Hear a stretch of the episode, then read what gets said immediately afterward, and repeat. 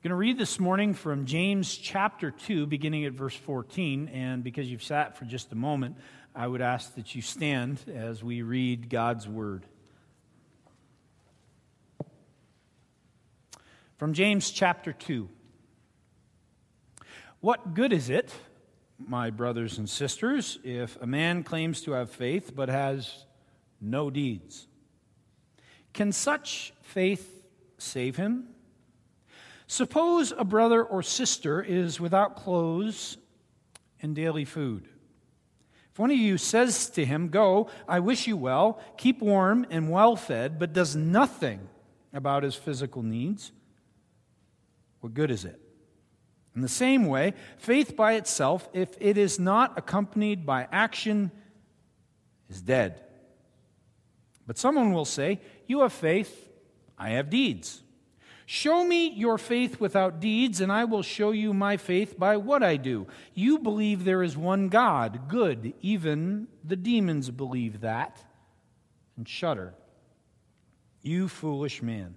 Do you want evidence that faith without deeds is useless? Was not our ancestor Abraham considered righteous for what he did when he offered his son Isaac on the altar? You see that his faith and his actions were working together, and his faith was made complete by what he did. And the scripture was fulfilled that says, Abraham believed God, and it was credited to him as righteousness. He was called, he was called God's friend. You see that a person is justified by what he does and not by faith alone. In the same way, was not even Rahab the prostitute considered righteous for what she did when she gave lodging to the spies and sent them off in a different direction? As the body without the spirit is dead, so faith without deeds is dead. This is the word of the Lord. Thanks be to God. You may be seated. If you remember last week, I shared with you what I called a challenging text the parable of the sheep and the goats. And this week is very much along the same lines. And some of you may wonder, well, why is he hammering this so hard? Why are we going after this? Well, of course, it comes in light of us figuring out where we are in God's puzzle, a piece of his puzzle, in how we serve others. But I think it also, for me, as I read this text this, this past week, it comes down to really that last phrase of the text. As the body without the spirit is dead, so faith without deeds is dead. And truly, I want to share with you, um, I want to share with you what life is. And as your pastor, if the text at some places says words like faith without deeds is, is dead, I don't want us to have a dead faith. I don't want you, I don't want myself to have a dead faith. I want to experience the life that we have, the fullness of life in Jesus Christ.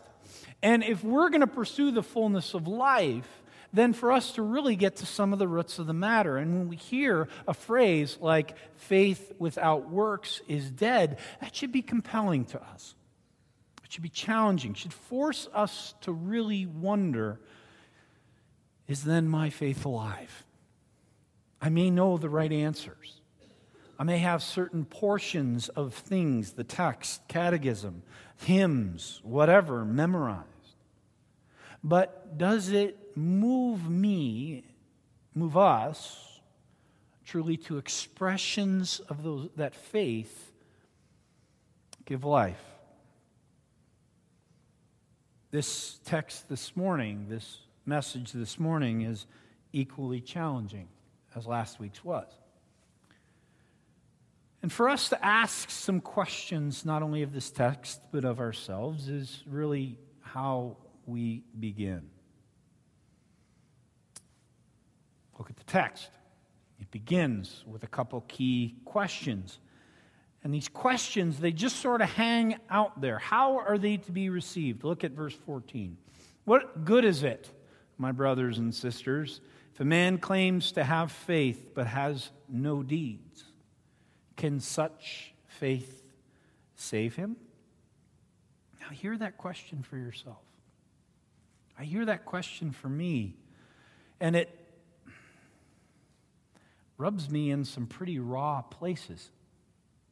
It should, I think. I think that's the intention of it. But it, it, rubs me in a place where I begin to wonder, am truly I am I expressing the faith that God has given me? Am I engaging in loving others, serving others, giving to others in a way that truly brings life and brings life to my faith? And frankly, I need to answer sometimes no. Like, I get so caught up in what I am doing. I get so caught up in knowing the right things. I get so caught up in just acknowledging before God that through the cross of Jesus Christ, I have received His grace and my eternity is sure. Something that I said last week and continue to say this week. I hang in that space and don't nearly wonder enough and how am I making my faith alive? How am I how am I confirming my salvation through fear and trembling? By living out my faith in the life of others. Now, the people who are reading this letter, and it's pretty unclear who exactly James was sending this letter to, but they must have felt the slap of the words. I wonder if James was confronting something that he saw in them. Were they frozen chosen? Is it possible that James was writing such a letter to this people? Because truly, faith and works going together is the theme of the entire letter. Was he really getting to something that was going on in the community that was receiving this letter? Was he saying to them, Hey, guess what? I hear a lot of really good answers from you. I even hear you asking some pretty good questions. But when I look at your impact on the community that you live in and how the church is living life among the people that you live with, I begin to wonder is your faith real? Because you've created a nice little bubble for yourself, nice little place of protection in that place of protection, you don't need to live out the difficulty and the messiness and the challenge of God's grace in the life of others because you live and interact and engage in relationship with people who know it. They don't need to know about Jesus because they've already heard about him He's calling them to go into places and spaces where truly their faith is challenged by understanding how to bring the gospel of Christ, the light of the gospel of Christ, into dark spaces. Were they frozen chosen? Were they stuck in knowing answers? And the characters of the text from James 2 are equally challenging. And here a little bit what really we hear through him bringing up Abraham and Rahab. Abraham. Abraham is the pillar of faith. Abraham is the foundation of the Jewish people. Abraham is the guy that when you're talking about the, the, the hall of fame of faith, even in Hebrews 11, going to Abraham and Abraham and Abraham. Why? Because he really, in so many ways, was the pinnacle of faith. God told him to go, he went. God told him to live among a, a, dark people, a tribal people, and he did. And he brought the light of Yahweh's love into that community. Truly, this is a pillar. This is one of the good guys. This is one of those, those people that the church holds up and says, This is truly what all of us desire to be. But then you get Rahab, a hooker someone who sells her body for the sexual pleasure of others, truly not in the same category as Abraham. What does it say at the end of the text? In the same way, they're in the same category. Why? Because they lived out their faith. Yes, Rahab came from a place of brokenness and lostness. Yes, she was a person who had been a part of things that were ungodly. But when she heard the story of God, it changed her life enough that she lived it out in a transformational way in her world. Should challenge us a little bit. It should force us to wonder a little bit where we fall maybe on that spectrum, and then in the same way, how we might be joined with them in expressing faith and works. This is challenging stuff. And the key here is the practice of faith. What does it mean for us as followers of Jesus Christ to live out the gospel given to us through the work, the cross, the redemption, the hope that we have in God's only Son, Jesus, who died so that we might have life? How do we take that truth that we know and then begin to express it or continue to express it in the world that we live in, sometimes in dark and challenging and difficult spaces that force us to get into some messiness that we're not nearly comfortable with.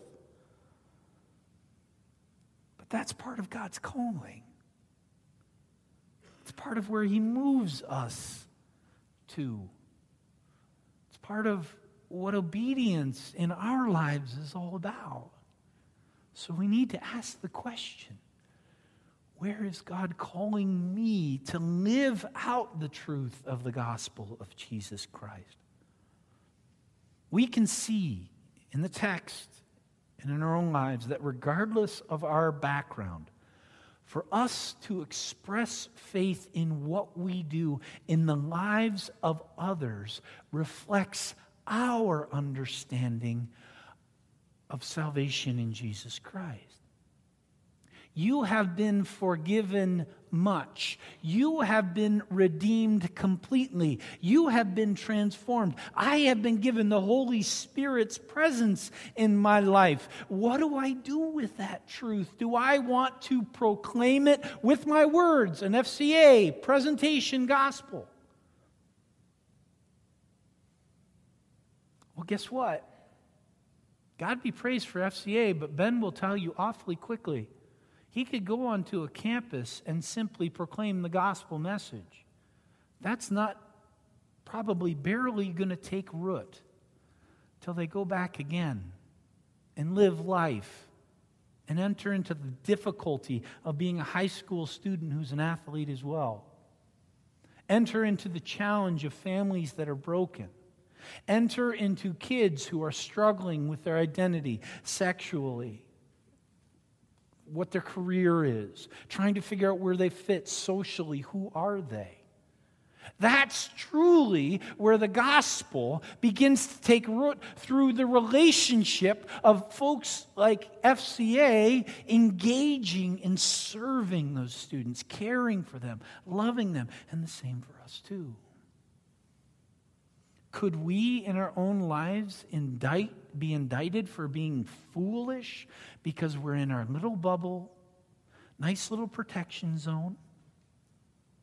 Not willing to take Jesus along with us as we go and meet the needs of others around us.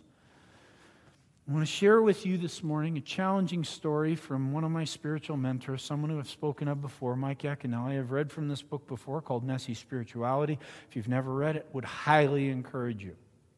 It's a challenging book, it's an encouraging book. He pushes the envelope of understanding faith in a lot of ways, sometimes perhaps too far, but at the very least, it forced me to wonder about how I saw my walk with Jesus.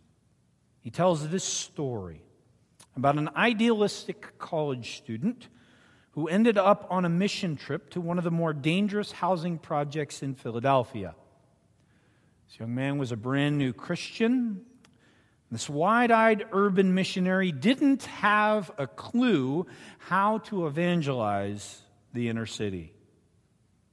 Frightened and anxious to share his new faith, the young man approached a very large tenement house. Cautiously making his way through the dark, cluttered hallways, he gingerly climbed up one flight of stairs to an apartment. He knocked on the door, and a woman holding a naked, howling baby opened it. She was smoking and not in any mood to hear some white, idealistic college boy tell her about Jesus. She started cursing him and slammed the door in his face. The young man was devastated. He walked out to the street, sat on the curb, and he wept. Look at me. How in the world could someone like me think I could tell anyone about Jesus? Then he remembered that the baby was naked and the woman was smoking. The plan forming in his head didn't seem terribly spiritual, but he ran down the street to the local market and bought a box of diapers and a pack of cigarettes. When he knocked on the door again, he showed the woman his purchases. She hesitated and then invited him in. For the rest of the day, he played with the baby and changed its diapers, even though he had never changed diapers before. When the woman offered him a cigarette, even though he didn't smoke, he smoked. He spent the entire, entire day smoking and changing diapers. There's evangelism for you. Never said a word about Jesus. Late in the afternoon, the woman asked him why he was doing all this, and finally he got to tell her everything he knew about Jesus. It took about five minutes. When he stopped talking, the woman looked at him and said softly, Pray for me and my baby that we can make it out of here alive. So he did. This college boy received a lesson in spiritual growth. In one frustrating afternoon, he learned about the power of sensitivity, the meaning of evangelism, the hopelessness of those who live in urban areas. He also learned that sometimes the Holy Spirit asks us to violate our convictions for a season in order to live the faith, not just talk about it. When this young man returned to college, he didn't start smoking, but he did start listening to the leading of the Holy Spirit. What an education, what a growth producing experiment. I read that story, and quite frankly, it really pokes me hard because I'm not a smoker. And I'm not advocating to you that you start smoking for Jesus. Unless you're in a place, in a space where the Holy Spirit calls you. And I don't know what to do with that. I don't know what to do with that sometimes. I know that sometimes it means maybe it calls us to the bar to sit with the alcoholic and tell stories about our lives so that perhaps some way, somehow, the salt and light of Jesus Christ might come to a bar stool. That sometimes it may call us through the Holy Spirit to sit with some people at a poker night, even though we may believe fervently against gambling, so that over the course of the evening, somehow, some way, the light of Jesus might come out through us into a dark space, a place of sinners. Exactly the sort of space that Jesus went to. I don't know that he did, but I wonder if Jesus went was a witness to gambling. He was certainly a witness to alcohol abuse. He was certainly a witness to prostitutes. He was God and He did it perfectly. We're not. We're not going to. But we're still called through the Holy Spirit's power and presence as we know it, sometimes into those dark, challenging, hard spaces to serve others simply with our presence and with truth and with life and with hope so that God might be glorified and the gospel might be proclaimed in us, not just our words, but in who we are and what we do. And yes, this is not nice, neat Christianity. Because Christianity fundamentally is never nice and neat. Christianity, following Jesus, if Jesus goes into some dark places and we're going to follow him, it means we go. That's why this is hard. That's why faith and works going together truly is hard for us as followers of Jesus Christ and for us to understand more about how we do this is really important. Well, in the text, there are some keys. For the readers of this letter of James, it must have seemed very daunting. Go out and do something for Jesus. Remember, Jesus is part of the triune God that created the universe. He does everything, He does all things. He has all power, all might. And for us to imagine that doing something for Jesus would make a difference eh, somewhat is the height of arrogance. But that's not why Jesus calls us to do something. He calls us to do something because it doesn't necessarily grow the kingdom outside of us, it grows the kingdom inside of us. It transforms, it gives life. It moves us to be where we aren't now. I can tell you this if you and I were called to a Philly tenement housing project to go and preach the gospel, and we were there for a day smoking cigarettes and changing diapers, but doing so in faith that God had called us through the Holy Spirit there, you would come back changed. I would be transformed by that. And that's the purpose. That we might be transformed and changed in expressing thanksgiving for what we have been given in Jesus Christ into the lives of others. The beauty here is that if one does have faith, then one has exactly what they need for good works. How do we know that? It's in the text. No, it's not in this text, but it is in the text. Turn really quickly with me one book back, Hebrews. Hebrews chapter 12, verse 1 and 2. Text here says this Therefore, since we are surrounded by such a great cloud of witnesses, let us throw off everything that hinders and the sin that so easily entangles, and let us run with perseverance the race marked out for us. Let us fix our eyes on Jesus the author and perfecter of our faith. For the joy set before him endured the cross, scorning its shame, and sat down at the right hand of the throne of God. If you have faith, what does that mean? It means that you have Christ within you because He's the author of it and He's the perfecter of it. And through the Holy Spirit, it works. So, for you and I to engage in gratitude for what Jesus did for us in redeeming our lives by grabbing onto that faith and saying, Okay, Lord, you are calling.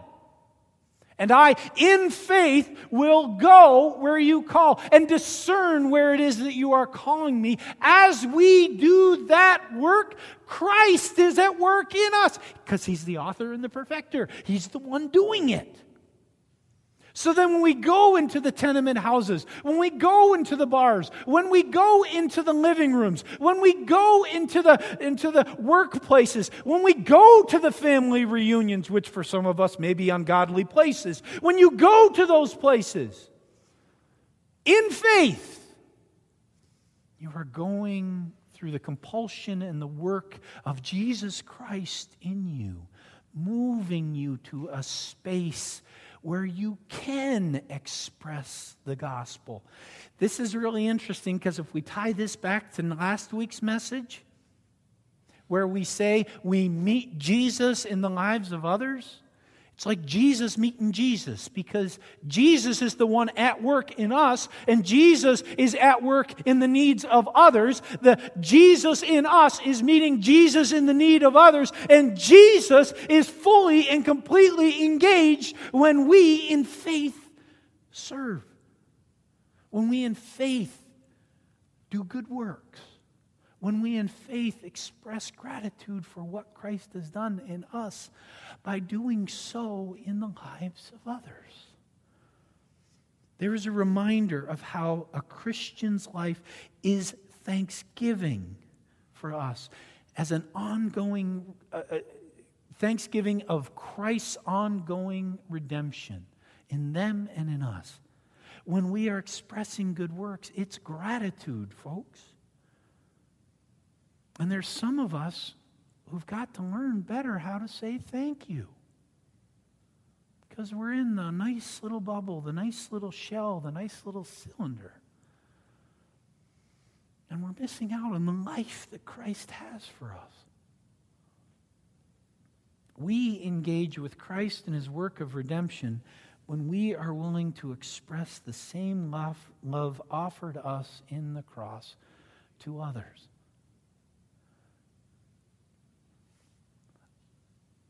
We're allowing God to move in us. We're saying, okay, Lord, do whatever you want. And if where you want me to go is a messy space, that's going to be hard for me. It's going to stretch me. It's going to challenge me. It's going to be sputting, as some might say, sometimes. It's going to feel really uncomfortable. I'm not going to like it always. But if you call me, I will go. Because you called me out of darkness and you're calling others out of darkness, and if you're going to use me to bring them, I'm going to go in faith. Do that work in me.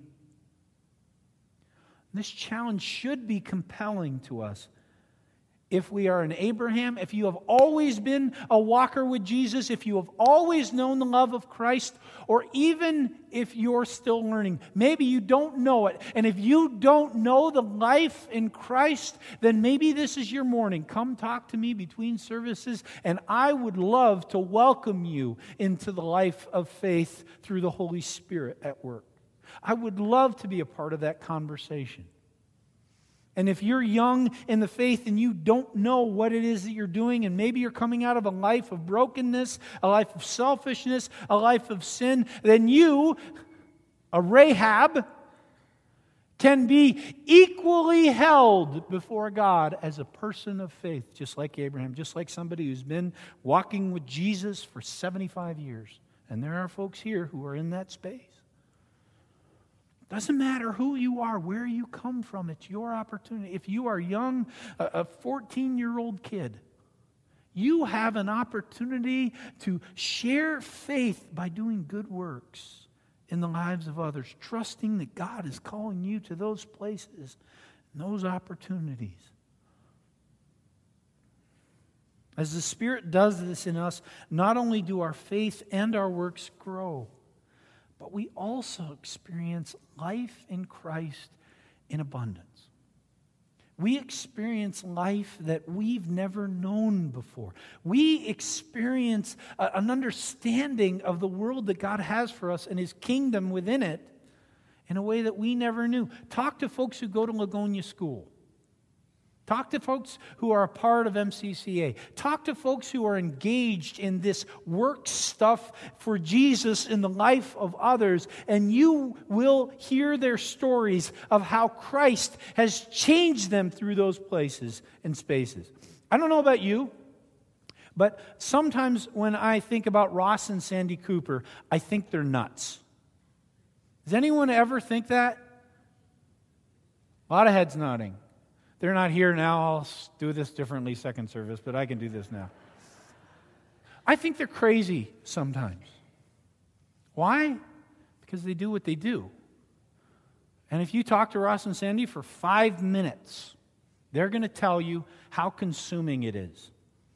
It's an 18 hour a day job sometimes for them to do what they do and live how they live. Their whole life is consumed on Sunday. They get phone calls from strange situations that they never expected they would get. But I'll tell you this talk to them. They wouldn't have it any other way. Why?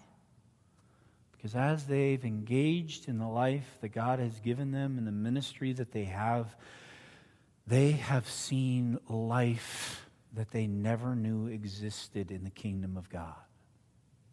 They have seen the Spirit at work in ways that they never imagined. They have seen God move in them, Ross and Sandy, not just the folks around them, Ross and Sandy, in ways that they could have never imagined. That's what happens when we engage in faith. Life comes. We can't go back because we wouldn't have it another way. And yes, this stuff is messy. Yes, it scares you. The idea for some of you having a cigarette for Jesus, you couldn't imagine it. But I don't know how the Spirit works sometimes, and maybe, maybe God's going to call you to something like that. And as you are obedient in faith, God brings life in the life of others. And Christ brings life in your own heart in a completely new and powerful way. When we look at what we are called to as Christians, obviously there's a couple things that we hold absolutely important. Great commandment, of course, love the Lord your God with all your heart, with all your soul, with all your mind, with all your strength. Greatest commandment. And the second is like it love your neighbor as yourself. Jesus said those words. And the second thing is, of course, that we would fulfill the Great Commission, right? Matthew 28. Go out and baptize in the name of the Father and the Holy uh, Father, Son, and Holy Spirit. Proclaim the good news of Jesus Christ. It's what Jesus said to the disciples. Well, there's a connection between James 2 and Matthew 28. See, we understand more and more, especially the longer that we live, the longer that we are in ministry, that you do not proclaim the gospel of Jesus Christ into the lives and into the hearts of others unless you're engaged with life with them. My son Troy, we go to soccer games over in Moreno Valley. If you've ever driven down, it's um, what's the name of the boulevard? I can't. Frederick Boulevard, Frederick Road. On Saturday, just off the freeway, every Saturday there is a group of folks with signs up that say, The gospel is for you. We can tell you about Jesus. I don't know what to do with that sometime, but I do know that I never see anybody talking to them. I never see anybody talking to them. Why? Because they got signs. They don't have diapers. If they sat there with a sign that said free diapers, you know how many people would stop? how many people would stop if they said free loaves of bread, free eggs? I'd stop. I don't need those things. What if they said free car wash? What if they said free counseling? What if they said free library volunteers? What if they said free Bibles? then perhaps engaging in the needs of others would give them a doorway to proclaim the gospel. That perhaps there might be a relationship begun.